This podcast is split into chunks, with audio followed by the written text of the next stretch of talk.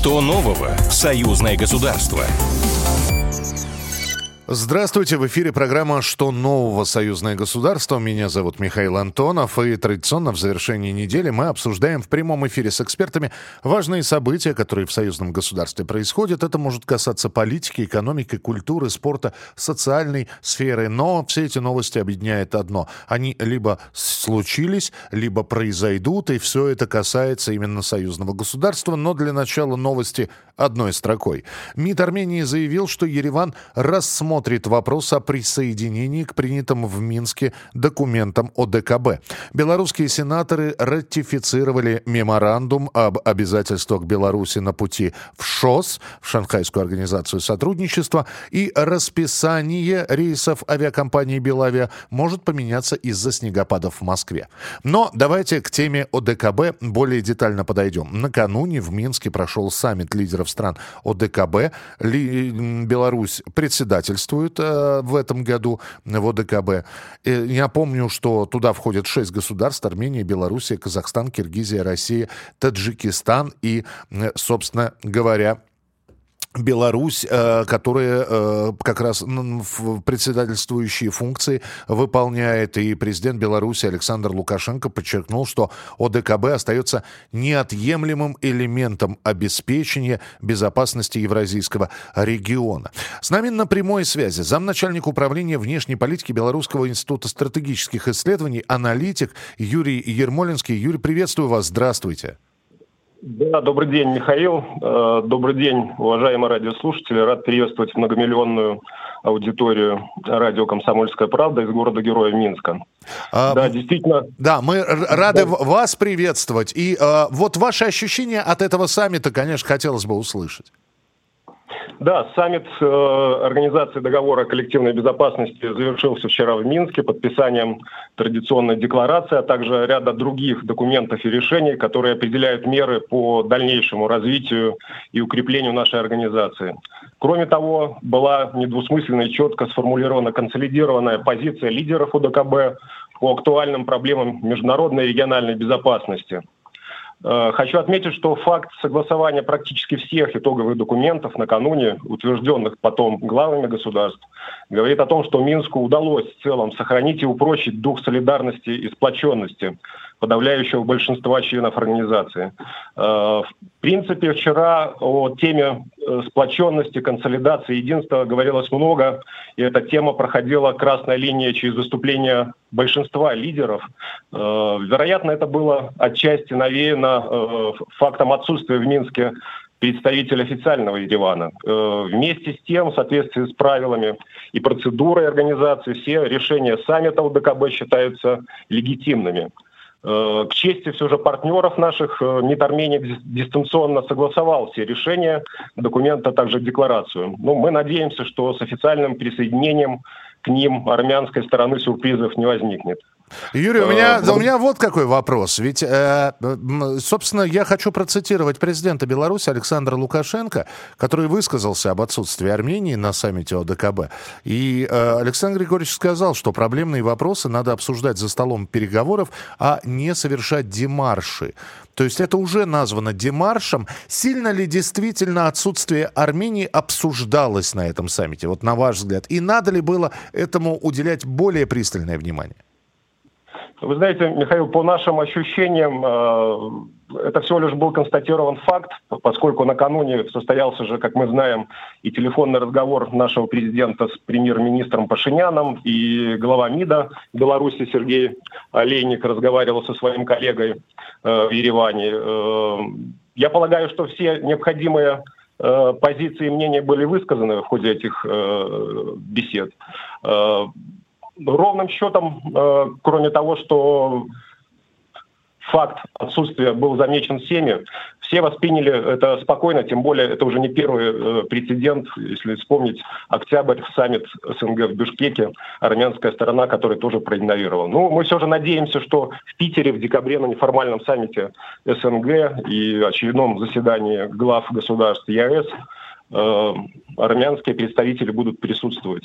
Ну, то есть нет никакого разброда и шатания, э, как а, говорят э, абсолютно. западные бывшие партнеры. Абсолютно этого не чувствуется. Во всякой, как любая организация, она проходит определенные периоды своего становления.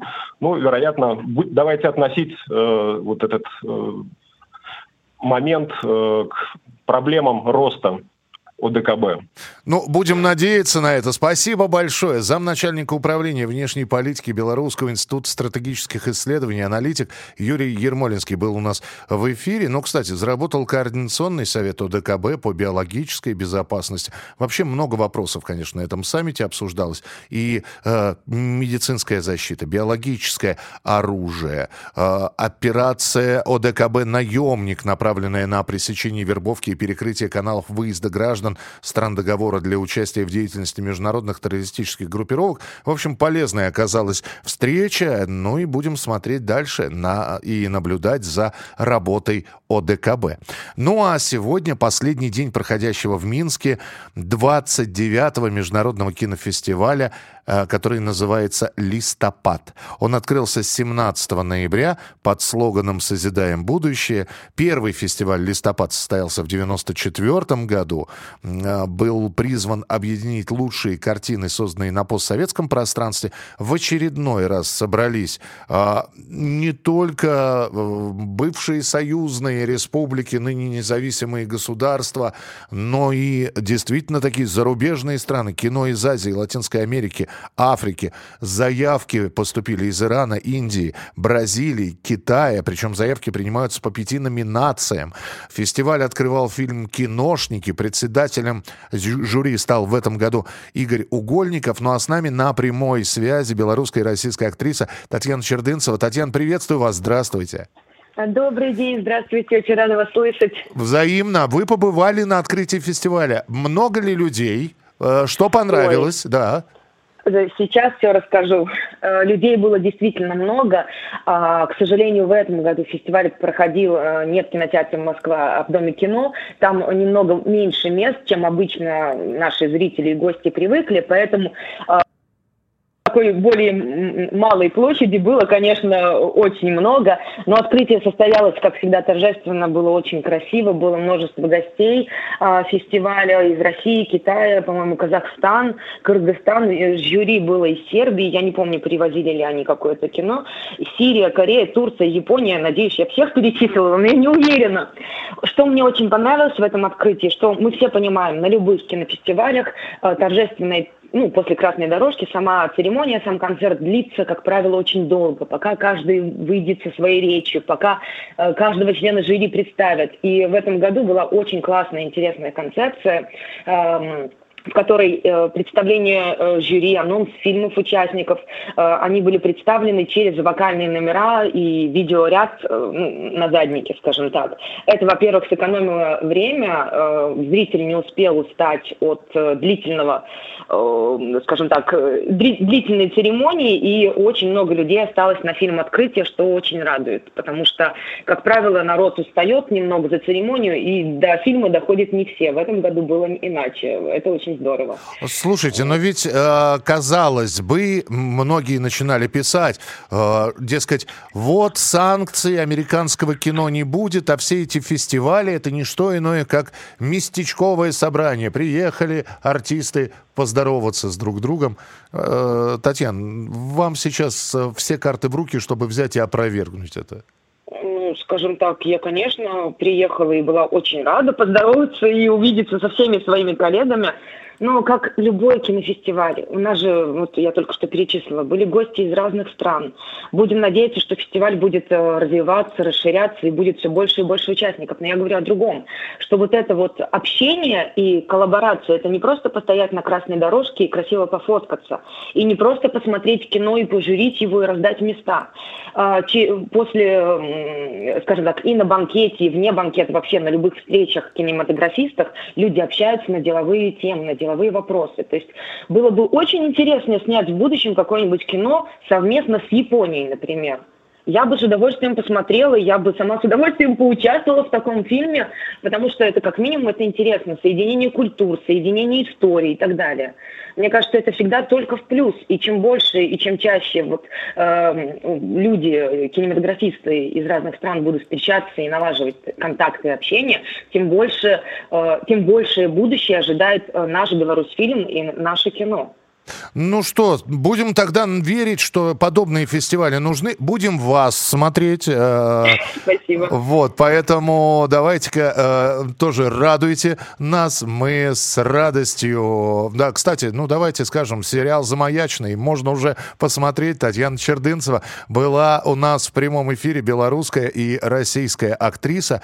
Ну вот такие вот события происходят э, на этой неделе происходили, будут происходить, и мы об этих событиях вам обязательно рассказываем. И, как видите, не забываем мы про культурную сферу, про культурную составляющую, а то уж больно многие пишут, что остались под санкциями, вот не приходят к нам американское кино, зато приходит кино и из, из других стран, приходит и активизируется отечественное производство, огромное количество всевозможных премьер запланировано на начало следующего года. Об этом мы тоже будем рассказывать. Ровно через неделю встречаемся в прямом эфире на радио «Комсомольская правда», чтобы рассказать о важных событиях, происходящих в союзном государстве. До встречи через неделю. Что нового в союзное государство? Программа произведена по заказу телерадиовещательной организации союзного государства.